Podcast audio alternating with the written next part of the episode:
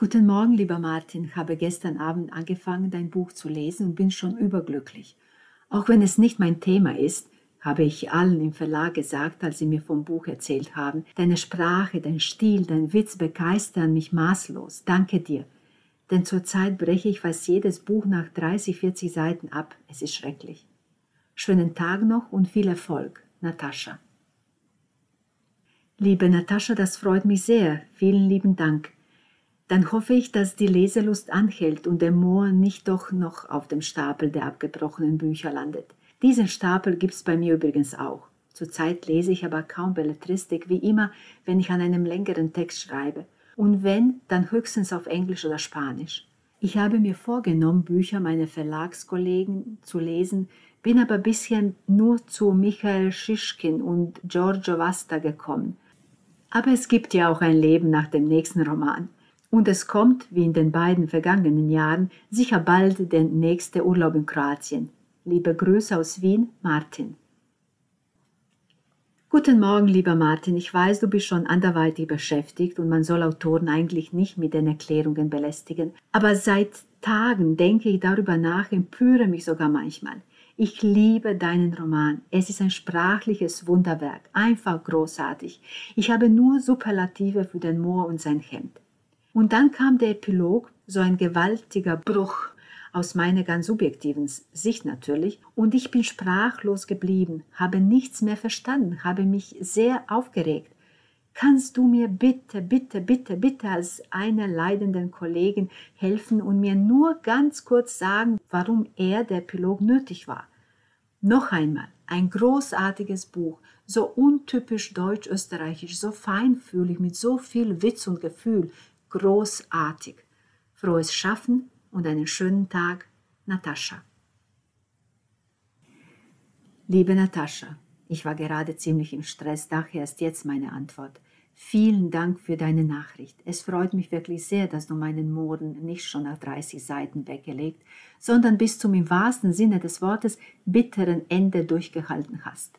Und es freut mich noch mehr, dass dir Sprache und Zugang zur Geschichte gefallen. Was nun das Ende betrifft, du bist bei weitem nicht die Einzige, die mit dem Epilog nicht viel anfangen konnte. Es war mir schon beim Schreiben klar, dass manche hier aussteigen würden, und trotzdem habe ich leider keine andere Möglichkeit gesehen, als das Buch auf diese Weise zu Ende zu bringen. In den letzten beiden Kapiteln ist Alia zweimal für längere Zeit in einer psychiatrischen Klinik. Die Hinweise, dass er selbst, wie so viele seiner Mitbewohner, traumatisiert ist, gibt es ja vom Anfang an. Er verliert im Laufe der Handlung mehr und mehr den Halt in der Wirklichkeit und erschafft sich zusehends seine eigene. Im Epilog steigt er schließlich vollends aus der Realität aus und verschwindet in seine eigenen. Ein Happy End wäre wirklich nicht passend gewesen, denn das gibt es ja in der Welt des Asyls nur äußerst selten. Außerdem will ich ja die herrschenden Zustände anklagen. Der Pogrom, der sich im Epilog ereignet, ist natürlich in dieser Form nicht realistisch. Es ist eine Art Höllenfantasie nach Hieronymus Bosch. Wenn man aber weiß, wie oft in der Geschichte zum Beispiel die Juden aus Österreich und vielen anderen Ländern vertrieben wurden und wenn man sich die politische und wirtschaftliche Entwicklung in Europa und dazu das Thema Ausländerfeindlichkeit anschaut, dann sehe ich leider noch sehr viel Unschönes auf uns zukommen. Abgesehen von der politischen Seite sind aber natürlich auch noch andere Aspekte in diesem Epilog eingeflossen. Zum Beispiel griechische Tragödien enden, wie der Name sagt, tragisch. Aber am Ende werden dann manchmal die toten Helden von den Göttern in Pflanzen, Tiere oder Sternbilder verwandelt und auf diese Weise die Ewigkeit überantwortet. Für mich ein wunderschönes und tröstliches Bild. Außerdem in dieser irrwitzigen Karussellfahrt stecken in komprimierter Form 100 Jahre österreichischer Geschichte. Es steckte darin eine Anspielung auf Hugo Bettauers Stadt ohne Juden und, und, und, und, und. Ich weiß nicht, ob es nun ein bisschen verständlicher ist, warum der Epilog so verrückt ist, wie er eben ist. Ich hoffe jedenfalls, dass du es trotzdem nicht bereust, dir die Zeit für den Roman genommen zu haben. Ich danke dir nochmal dafür und wünsche dir erstens schöne Feiertage und zweitens viel Erfolg und Spaß für deine nächsten Buchprojekte. Liebe Grüße, Martin. Danke dir. Und ich freue mich, dass ich tatsächlich alles richtig verstanden habe, auch im Epilog. Ich sah das alles, die Geschichte und Tragödie und alles, was du mir jetzt gesagt hast. Also hast du es auf jeden Fall gut gemacht. Ich finde nur, dass die Perspektive der Feindseligkeit nicht zu vergleichen ist, denn die Juden zum Beispiel waren schon da, die waren Österreicher, im Unterschied zu den Asylbewerbern. Aber wie du sagst, das ist sehr komplex. Ich bereue es auf keinen Fall. Ich finde es wunderschön und freue mich auf deine weiteren sprachlichen Kunststücke. Danke dir für das Vergnügen. Dir alles Beste und Liebste, Natascha. So sind Martin Horvath und ich im Mai 2013 über seinen Moor im Hemd, seinen ersten Roman, in Kontakt getreten. Danach folgte die Einladung, meine Einladung an Martin nach Erlangen 2016 zu meiner Veranstaltungsreihe bei der Volkshochschule Erlangen, wo ich verschiedene Autoren eingeladen habe. Und jetzt, 2020, mit dem neuen Roman ist Martin wieder Gast bei mir in meinem Podcast. Viel Spaß uns allen!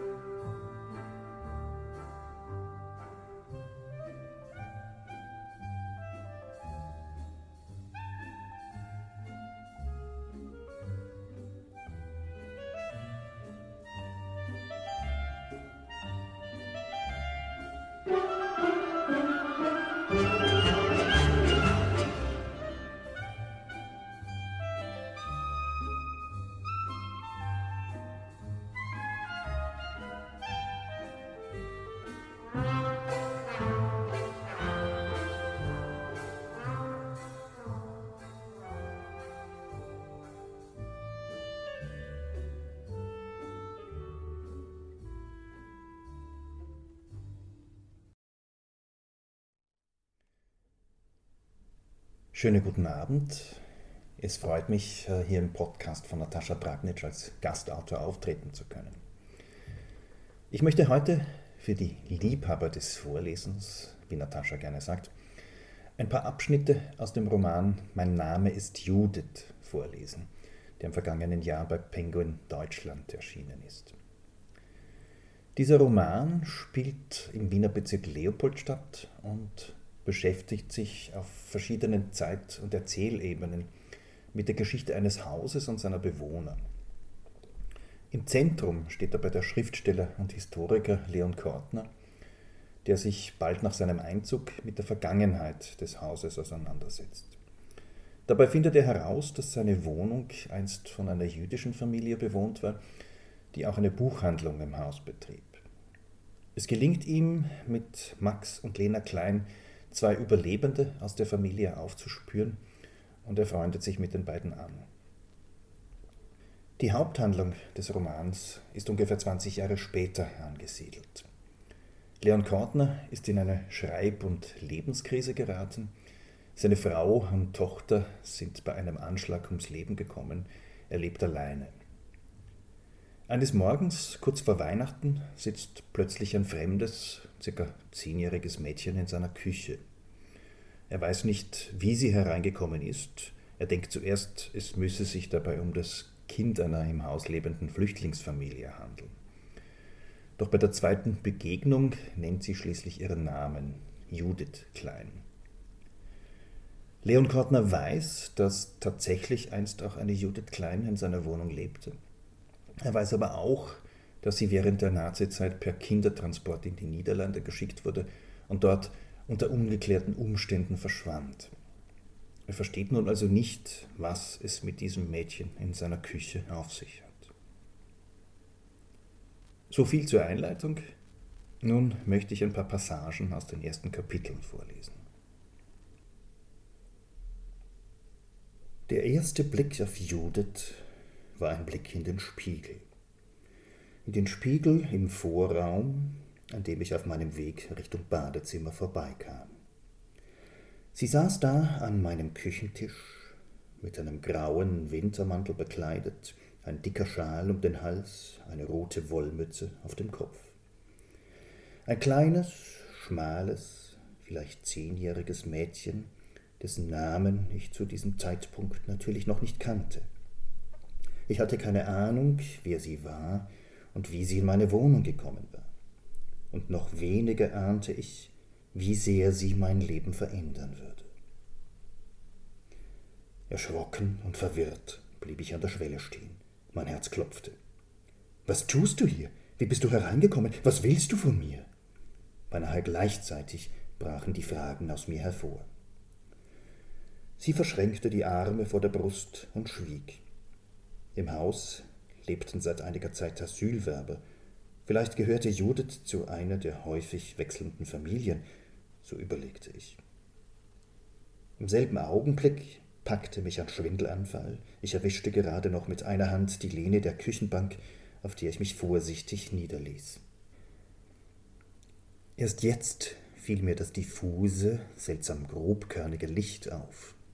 Draußen schneite es heftig, drinnen tanzten Staubkörner in den Sonnenstrahlen. Oder waren Schneeflocken und Staubkörner nur den Sehstörungen zu verdanken, die mich seit dem Aufstehen plagten? Und das Licht und das Mädchen gleich dazu?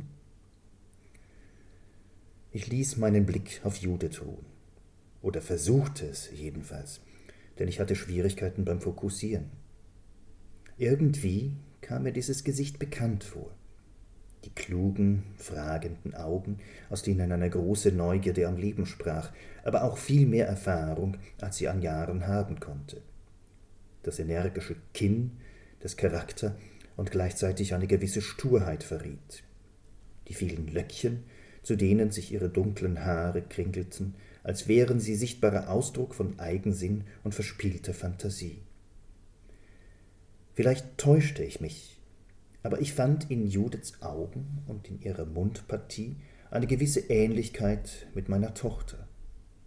Andererseits, seit Hannas Tod glaubte ich an vielen acht- oder zehnjährigen Ähnlichkeiten mit ihr zu bemerken. Ich musste wieder an die Asylwerber im Haus denken. Hast du Hunger? fragte ich. Ich zählte auf, was ich zu Hause hatte. Sie sagte nichts. Zuerst mache ich uns Tee, sagte ich geschäftig und stand auf. Oder magst du lieber Kakao? Sie gab wieder keine Antwort. War sie stumm? Ich befüllte den Wasserkocher und merkte dabei, dass meine Hände zitterten. Meine Eltern haben mich fortgeschickt, sagte Judith plötzlich. Sie konnte also doch sprechen, und ihr Deutsch verriet keinerlei Akzent. Ich wusste nicht, wie ernst ich ihr Problem nehmen sollte oder musste. Warum denn das? fragte ich. Sie schaute zu Boden und zuckte mit den Schultern. Wo wohnst du denn? fragte ich. Sie blickte mich mit großen Augen an. Hier, sagte sie, als hätte ich eine dumme Frage gestellt. Aber auf welcher Nummer wollte ich wissen. Hier natürlich, auf Tür 16, lautete ihre Antwort. Tür 16 war meine Wohnung. Ich versuchte mir ein Lächeln abzuringen. Sie macht sich einen Spaß mit mir. Sie spielt ein Spiel, eine Rolle. Ihr ist langweilig, sie streift durchs Haus auf der Suche nach Abwechslung und ein wenig Abenteuer. Im selben Augenblick hörte ich irgendwo in der Wohnung mein Telefon läuten. Ich wusste nicht, wo ich es hingelegt hatte. Geh nicht weg, sagte ich, ich bin gleich wieder da. Als ich es nach einigem Suchen in meinem Arbeitszimmer fand, hatte das Läuten aufgehört. Ich kam mit dem Telefon in der Hand zurück und blieb an der Schwelle stehen. Der Wasserkocher schaltete sich gerade mit einem kurzen Pfeifton aus, die Küche war leer. Nach diesem ersten Auftauchen von Judith ist Leon natürlich verwirrt. Als er am selben Tag abends von einem Spaziergang nach Hause zurückkehrt, hört er plötzlich verdächtige Geräusche aus dem Zimmer seiner verstorbenen Tochter. Dort überrascht er Judith und äh, da es gerade einen Stromausfall im Haus gibt, findet die in der folgenden Szene geschilderte Begegnung im Dunkeln statt. Was, was, was machst du hier? stammelte ich entgeistert. Wie bist du hereingekommen? Was soll das? Du wiederholst dich, sagte Judith trocken, und du blendest mich. Ich richtete den Lichtstrahl des Telefons auf den Boden. Diesmal wusste ich mit Sicherheit, dass ich die Wohnungstür abgeschlossen hatte. Aber vielleicht hatte Judith die Wohnung am Morgen gar nicht verlassen. Vielleicht hatte sie sich irgendwo versteckt. Aber warum sollte sie das tun? Nochmal, was tust du hier und was willst du von mir? Judith wich ein Stück zurück. Nichts, sagte sie. Sie sah plötzlich verändert aus. Tiefe Furchen und bedrohlich wirkende Schatten hatten sich in ihr Kindergesicht gegraben und ließen es älter erscheinen. War es nur das Licht der Taschenlampe oder spielten mir meine Augen einen Streich? Und dann sah ich plötzlich Tränen auf ihren Wangen aufblitzen, und mein Zorn war, kaum aufgestiegen, schon wieder verflogen. Ich hockte mich vor sie hin, strich ihr über den Kopf und sprach beruhigend auf sie ein. Hast du Hunger? Sie schüttelte den Kopf. Durst? Sie nickte. Komm, sagte ich und streckte ihr die Hand hin. Nach kurzem Zögern griff sie danach und ließ sich von mir aufhelfen und aus dem Zimmer führen. Seit Hannas Tod hatte ich keine Kinderhand mehr in der meinen gespürt. Es fühlte sich schmerzhaft und großartig zugleich an. Willst du nicht den Mantel ausziehen? fragte ich an der Schwelle zur Küche. Ich ließ ihre Hand los und streckte die meine helfend nach dem Kragen aus, als sie so plötzlich zur Seite wich, dass ich erschrak. Sie blickte mich an, als hätte ich sie zu schlagen versucht, und hielt die Arme fest vor der Brust verschränkt. Zumindest die rote Mütze nahm sie ab, als wir dann bei Kerzenschein am Küchentisch saßen und Tee tranken. Draußen tanzten die Schneeflocken durch die Lüfte, drinnen die Schatten über die Wände. Ich heiße Leon, stellte ich mich vor. Und du? Das ist ein komischer Name, meinte Judith, ohne meine Frage zu beantworten. Ich nickte. Meine Mutter nannte mich so, weil ich in Lyon in Spanien geboren wurde. Und das noch dazu kurz vor Weihnachten. Das heißt auf Französisch Noël also Leon rückwärts gelesen. Aber ich hatte noch Glück. Ich hätte auch in Valladolid oder Zaragoza zur Welt kommen können, versuchte ich sie aufzuheitern. Oder in Wanne Eickel oder Dnipropetrovsk. Das klingt noch komischer, oder? Sie nickte mit ernstem Gesicht. Mein Name ist Judith, sagte sie dann. Judith. Der Name hallte in meinem Kopf wieder wie ein mehrfach am Fels gebrochenes Echo. Der Name wollte mir, so kam es mir jedenfalls vor, irgendetwas sagen, mich auf etwas hinweisen. Doch ich verstand nicht, worauf. Sie wischte sich mit dem Ärmel über das Gesicht, in dem noch immer die Tränen standen. Meine Hände tasteten in den Hosentaschen vergeblich nach einem Taschentuch. Ist alles wieder in Ordnung mit deinen Eltern? Sie blickte zu Boden. Haben Sie. Äh, du hast gemeint, sie hätten dich weggeschickt. Sie nickte. Aber warum bist du dann hier und sie sind weg? Sie zuckte mit den Schultern. Täuschten mich meine Augen erneut? Oder ahmten die Schatten an der Wand ihre Bewegung erst mit einiger Verzögerung nach? Sie sind auch fort, antwortete sie. Und warum haben sie dich weggeschickt? Ich war schlimm, sagte sie, ohne mich anzuschauen. Vielleicht kann ich mit ihnen reden, wenn sie zurückkommen, schlug ich vor. Möchtest du das? Sie zuckte erneut mit den Schultern und ihr träger Schatten mit ihr. Ich dachte an die Asylwerber im Haus und an die Zeitungsberichte über Kinder und Jugendliche, die auf der Flucht ihre Eltern verloren hatten oder selbst als vermisst galten. Aber vielleicht waren Judiths Eltern einfach nur zur Arbeit oder einkaufen gegangen. Sie kommen sicher bald zurück, versuchte ich sie zu trösten. Sie blickte auf und hing plötzlich an meinen Lippen. Glaubst du? Aber in der Buchhandlung sind sie auch nicht. Nun hing ich an ihren Lippen. In welcher Buchhandlung denn? Na, in der Buchhandlung von meinem Papa und meinem Opa, unten im Erdgeschoss. Buchhandlung. Das Wort hallte in mir nach, wie zuvor der Name Judith. Ich wusste, dass es da, wo sich heute ein kleiner Lebensmittelladen befand, früher eine Buchhandlung gegeben hatte. Aber die gibt es doch schon seit 25 Jahren nicht mehr, wandte ich ein. Meine Stimme klang plötzlich wie abgeschnürt. Judith schwieg. Etwas in mir, mein Herz vielleicht, oder auch meine Seele, verstand in diesem Augenblick, was mein Verstand nicht verstehen wollte. Er setzte sich mit aller Macht zur Wehr und tut es auch heute noch, da ich über diese Ereignisse berichte. Judith, so überlegte ich, war wahrscheinlich eine Enkelin des letzten Besitzers der Buchhandlung. Benedikt, heißt du Benedikt mit Familiennamen? fragte ich sie. Judith zog die Augenbrauen zusammen. Wie kommst du denn auf die Idee? Hieß dein Großvater Benedikt oder dein Urgroßvater? Sie schüttelte den Kopf. Die Kerzen auf dem Tisch flackerten stärker und ließen ihre Schatten mit noch mehr Verzögerung über die Wände huschen. Du stellst komische Fragen, sagte sie. Wie heißt du denn dann? fragte ich ungeduldig. Klein natürlich, antwortete sie. Klein, natürlich. Klein, so wusste ich, hießen Vater und Sohn, die die Buchhandlung kurz nach dem Ersten Weltkrieg gegründet und viele Jahre geführt hatten.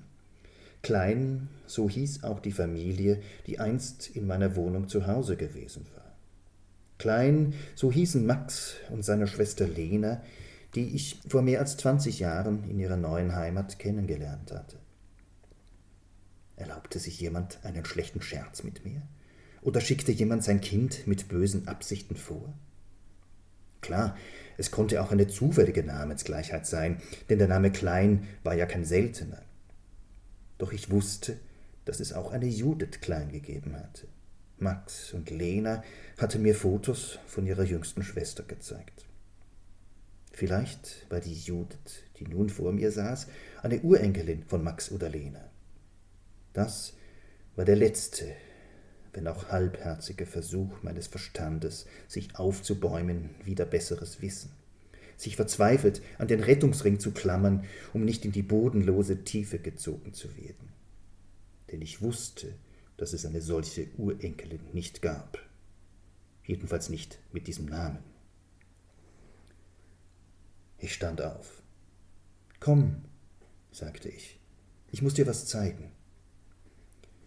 Judith ließ sich bereitwillig an der Hand nehmen.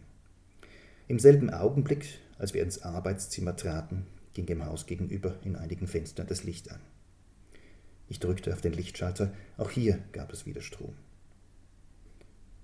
Judith setzte sich auf den Drehstuhl vor meinem Schreibtisch. Sie folgte mir mit ihren Blicken, als ich eine Trittleiter an ein Regal rückte, um zwei Pappkartons aus dem obersten Fach zu holen. Du hast fast so viele Bücher wie mein Papa und mein Opa, stellte sie fest, während sie sich langsam hin und her schwingen ließ. Ich nickte, stellte die Kartons auf dem Schreibtisch ab und setzte mich auf die Tischkante. Wie heißen deine Eltern? fragte ich, während ich hinter meinen Karton zu kramen begann. Sie heißen natürlich auch Klein, sagte sie. Der Blick, den sie mir von der Seite zuwarf, ließ Zweifel an meiner Intelligenz erkennen. Ich meine die Vornamen.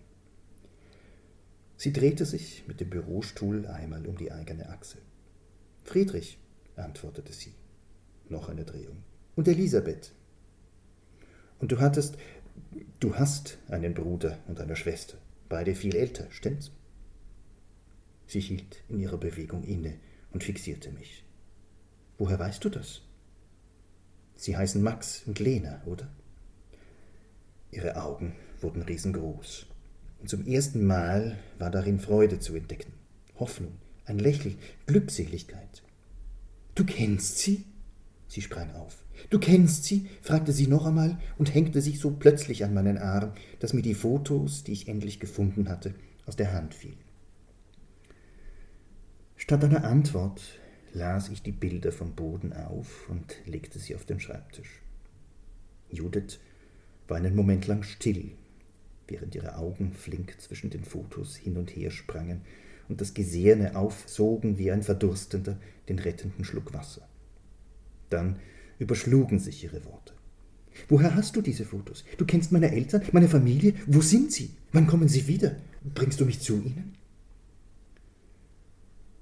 Statt einer Antwort legte ich ihr weitere Fotos vor.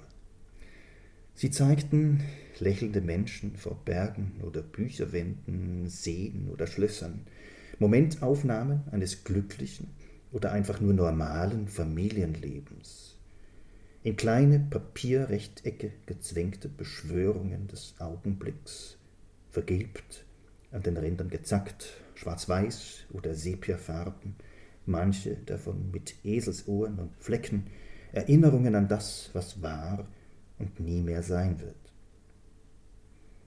Judith bestürmte mich erneut. Ich wich ihren Fragen aus, erklärte mit wenigen Worten, dass ich ihre Familie vor langer Zeit kennengelernt, aber den Kontakt verloren hätte. Ich sprach in ganzen Sätzen, gab aber höchstens halbe Wahrheiten von mir, weil ich Judith die ganze ersparen wollte. Leon kann sich das Auftauchen dieses kleinen Mädchens nicht erklären. Er weiß nicht, ob sie tatsächlich existiert oder nur in seiner Fantasie. Ähm, kein anderer kann ihr Auftauchen bestätigen, denn er lebt ja seit dem Tod von Frau und Tochter allein. Ihm wird schnell bewusst, dass dieses Mädchen Judith nicht nur einen Großteil ihrer Erinnerungen verloren hat, sondern auch das Gefühl für Zeit. Sie glaubt zum Beispiel, dass ihre Eltern noch immer am Leben sind. Und Leon bringt es nicht übers Herz, ihr die Wahrheit zu sagen, dass sie in Wirklichkeit längst tot sind. Und so kommt ihm der Gedanke, anhand von Briefen eine neue, weniger traurige Geschichte für Judith zu erfinden. Im folgenden kurzen Abschnitt geht es um den ersten dieser Briefe. Was machst du da? fragte Judith. Ich hatte sie nicht kommen gehört und zuckte zusammen als sie plötzlich im Arbeitszimmer neben mir stand. Ich schreibe, sagte ich. Was denn? Ich schloss das Dokument, in dem ich mir gerade ein paar Gedanken zu Judith und ihrer Familie notiert hatte. Bücher, antwortete ich. Sie hob, offenbar beeindruckt, eine Augenbraue. Mein Bruder ist auch ein Schriftsteller, sagte sie. Ich weiß, antwortete ich. Er hat Geschichten für mich geschrieben, fuhr Judith fort. Nur für mich? Diesmal hob ich eine Augenbraue. Davon hat er mir nie erzählt, sagte ich. Sie begann mit dem rechten Fuß Halbkreise auf den Parkettboden zu zeichnen. Mit einer Hand stützte sie sich dabei auf dem Tisch ab. Erfindest du auch Geschichten für Kinder? Ich zögerte mit meiner Antwort. Ich hatte mit einem Buch für meine Tochter Hannah begonnen es aber nach ihrem Tod zur Seite gelegt. Nein, bis jetzt nicht, antwortete ich mit gesenktem Blick. Und dann wollte sie noch einmal die Fotos sehen. Mit den Fotos tauchten natürlich neue Fragen zu ihren Eltern auf. Und sie fragte so lange, bis ich ihr nicht nur das Versprechen gab, einen Brief aufzusetzen, sondern auch tatsächlich begann, Papier mit Schriftzeichen zu füllen. Hätte ich ihr die Bitte abschlagen und ihr sagen sollen, dass ihre Eltern und Geschwister längst tot waren? Hätte ich das Glück, in dem sie sich gerade sonnte, gleich wieder zerstören sollen? Nein, ich entschied mich in diesem Moment spontan dazu, diese zarte Pflanze zu nähren und damit der Ewigkeit des Todes ein wenn auch noch so vergängliches Stück Leben abzutrotzen. Du musst schreiben, hatte sie bestimmt, ich hatte gehorcht, und ließ aus dem Herzen in die Feder fließen, was ich als Vater gern lesen würde, wäre mein Kind plötzlich am anderen Ende der Welt von den Toten auferstanden. Dass Judith bei mir aufgetaucht, dass sie gesund und wohlauf sei, dass sie bei mir bleiben und ich für sie in jeder nur erdenklichen Weise sorgen würde, solange es sich als nötig erweisen sollte. Im folgenden, wesentlich längeren Abschnitt, der auch der letzte dieser Lesung sein wird, geht es zunächst um Lydia und Hannah, Leons Frau und Tochter, also die bei einem Anschlag ums Leben gekommen sind. Leon wurde durch dieses Ereignis völlig aus der Bahn geworfen. Er geht seither kaum unter Leute, sein Tagesrhythmus ist gestört, er wird von zahlreichen Träumen geplagt, die er manchmal nur mit Schwierigkeiten von der Realität unterscheiden kann. Im Folgenden geht es aber auch um einen weiteren Brief, den unter Anführungszeichen Antwortbrief von Judiths Eltern und ihre Reaktion darauf. Leon hat dabei zu einer spontanen Notlüge gegriffen und Judith erzählt, ihre Eltern lebten auf Madagaskar. Möglichst weit weg sollte es sein, damit Judith von ihm nicht fordern würde, dass er sie zu ihren Eltern bringen soll. Es gibt aber auch einen historischen Hintergrund für die Wahl von Madagaskar und Leon ist ja im Roman auch Historiker. Es gab nämlich den sogenannten Madagaskar-Plan, demzufolge die Nazis vier Millionen Juden auf die Insel im Indischen Ozean deportieren wollten. Leon spinnt in seinen Briefen diese Idee weiter, was passiert wäre, hätte man diesen Plan tatsächlich ausgeführt. Die Hand auf meiner Schulter war in zwei Wirklichkeiten zu Hause. Im Traum war es Lydias Hand. Meine Frau war endlich zurückgekehrt und hörte nun nicht auf, mich zu liebkosen. Als ich die Augen aufschlug, gehörte die Hand Judith. Sie saß neben mir am Bettrand und rüttelte mich. Haben meine Eltern schon geantwortet? Ich warf einen Blick auf den Wecker neben dem Bett. Es war kurz vor sieben Uhr, ich hatte gerade mal zwei Stunden geschlafen. Noch nicht, gab ich schlaftrunken zurück. Wir haben doch erst gestern an Sie geschrieben. Ich schloss die Augen. Judith blieb sitzen, ich konnte ihren Atem neben mir hören. Meine Gedanken wanderten wieder zum Traum von Lydias Rückkehr. Morgens oder auch mitten in der Nacht aus solchen Träumen aufzuwachen und einsehen zu müssen, dass sie und Hannah nicht wirklich zu den Lebenden zurückgekehrt, dass sie also noch genauso tot wie an allen anderen Tagen nach der Katastrophe waren, war schlimmer als jeder Albtraum. Der Traum hatte, wie so viele seit dem Tod der beiden, so real, so plastisch, so dreidimensional gewirkt. Oder vier, fünf, sechsdimensional, denn ich hatte das Gefühl, Lydia und Hannah und manch andere Menschen in diesen Träumen nicht nur sehen, sondern auch hören, spüren, riechen und mit und bei ihnen sein zu können. Waren die Träume eine Art Ausgleich dafür, dass ich kaum in die Welt und unter Menschen ging? Manchmal fiel es mir schwer, aus diesen Träumen in die Wirklichkeit zurückzufinden. Manchmal wünschte ich mir, ich könnte den Traum weiterspinnen, ausdehnen, mitnehmen in den Tag oder in die Nacht, könnte mich darin einrichten wie in einer neuen Wohnung, einem neuen Haus. Aber musste ich denn zwischen Erträumtem und Erlebtem unterscheiden? Musste ich zwischen beiden Wirklichkeiten wählen? Konnte ich denn nicht in mehr als einer zu Hause sein? Ich versuchte, Judith nach dem Aufstehen nicht aus den Augen zu lassen, doch vergeblich. Aus einer plötzlichen Laune heraus fasste ich einen Entschluss, mich hinzusetzen und gleich einen Antwortbrief zu verfassen warum sie länger auf die Folter spannen, wenn sie, wie es schien, Zeit und vielleicht auch Raum in anderen Einheiten zu messen gewohnt war. Warum ihr nicht, wenn sie die reale Geschichte vergessen oder verdrängt hat, eine andere, weniger schreckliche präsentieren? Ja, beide Briefe waren Lügen, der, den ich tags davor in meiner Schreibtischlade versteckt hatte, statt ihn wie versprochen in den nächsten Briefkasten zu werfen.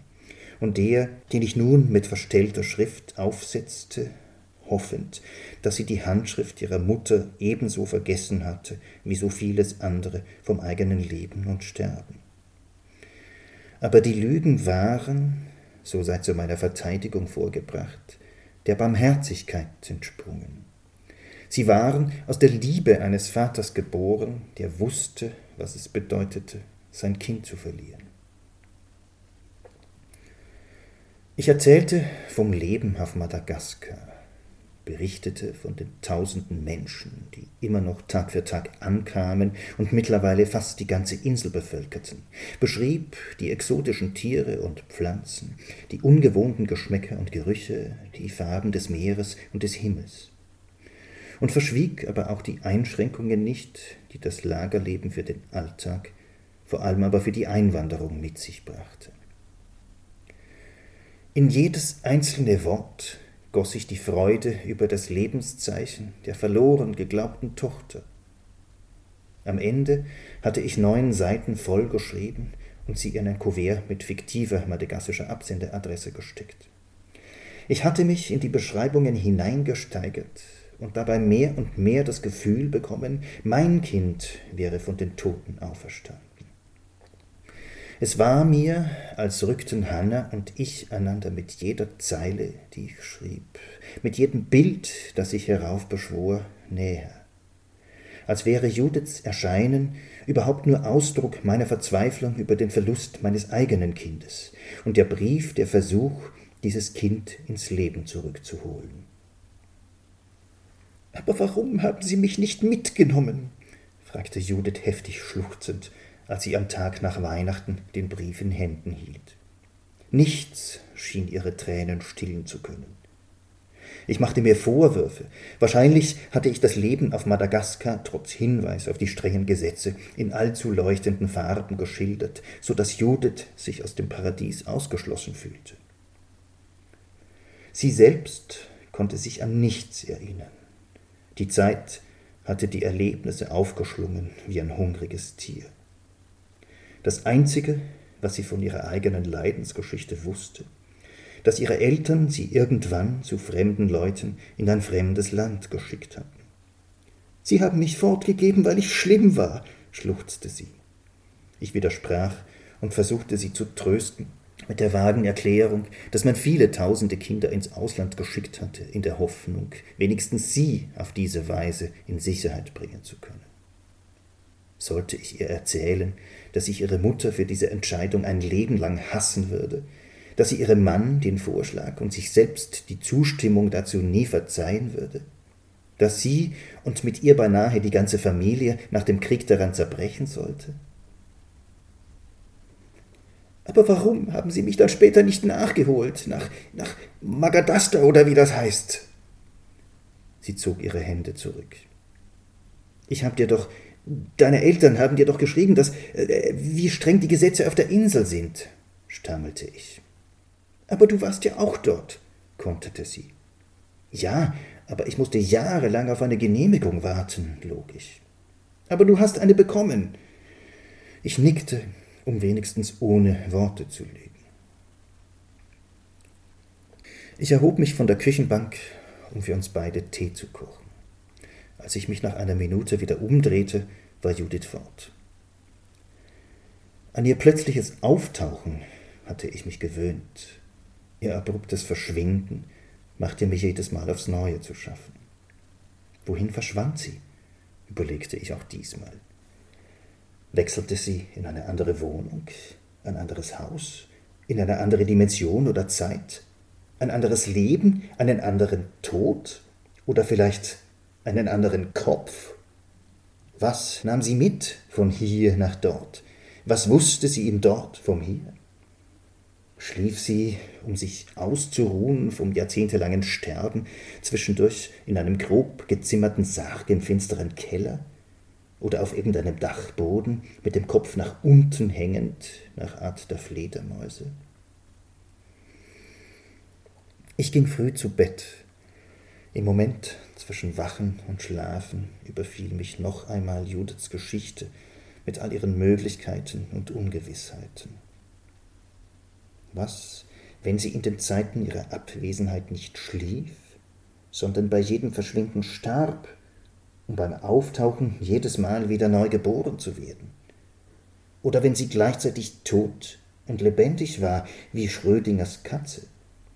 Oder wenn es gar nicht Judith war, die von einer Wirklichkeit in die andere wechselte, sondern ich selbst. Oder war ich nur der Beobachter, der Versuchsleiter, der, der den Behälter öffnet, in den die Katze gesperrt wurde, der durch sein Eingreifen und den Zeitpunkt dieses Eingreifens bestimmt, feststellt, für die Nachwelt festhält, ob sie tot oder lebendig ist, und der durch sein Nicht-Eingreifen die Katze weiterhin im Schwebezustand zwischen Tod und Leben hält? Das waren also ein paar Ausschnitte aus den ersten Kapiteln des Romans Mein Name ist Judith. Für den Protagonisten Leon Kortner wird die Begegnung mit diesem kleinen Mädchen zum Schlüsselerlebnis. Erzählt wird im Roman aber nicht nur von dieser Begegnung, sondern es entfalten sich langsam auch die Geschichten von Max und Lena Klein und anderen Mitgliedern der Familie.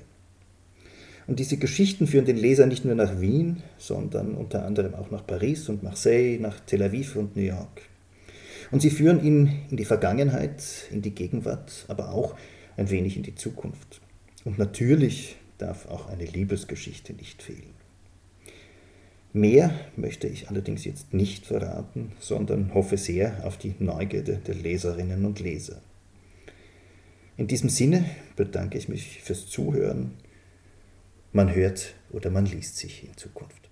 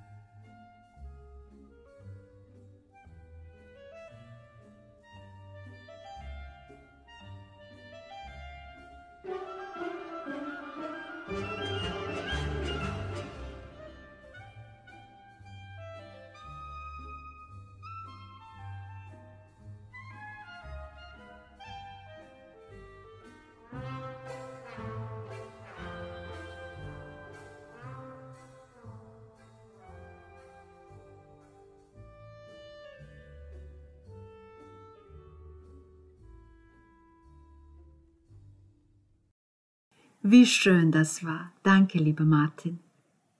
Und das war alles für heute, liebe Liebhaber des Vorlesens. Ich spreche wieder zu Ihnen am 1. Dezember und ab dann jeden Tag bis Weihnachten. Jeden Tag ein Türchen. Jedes Türchen ein Teil der Geschichte von Lena und Andreas. Seien Sie gut zu sich selbst und bleiben Sie gesund und frohen Mutes.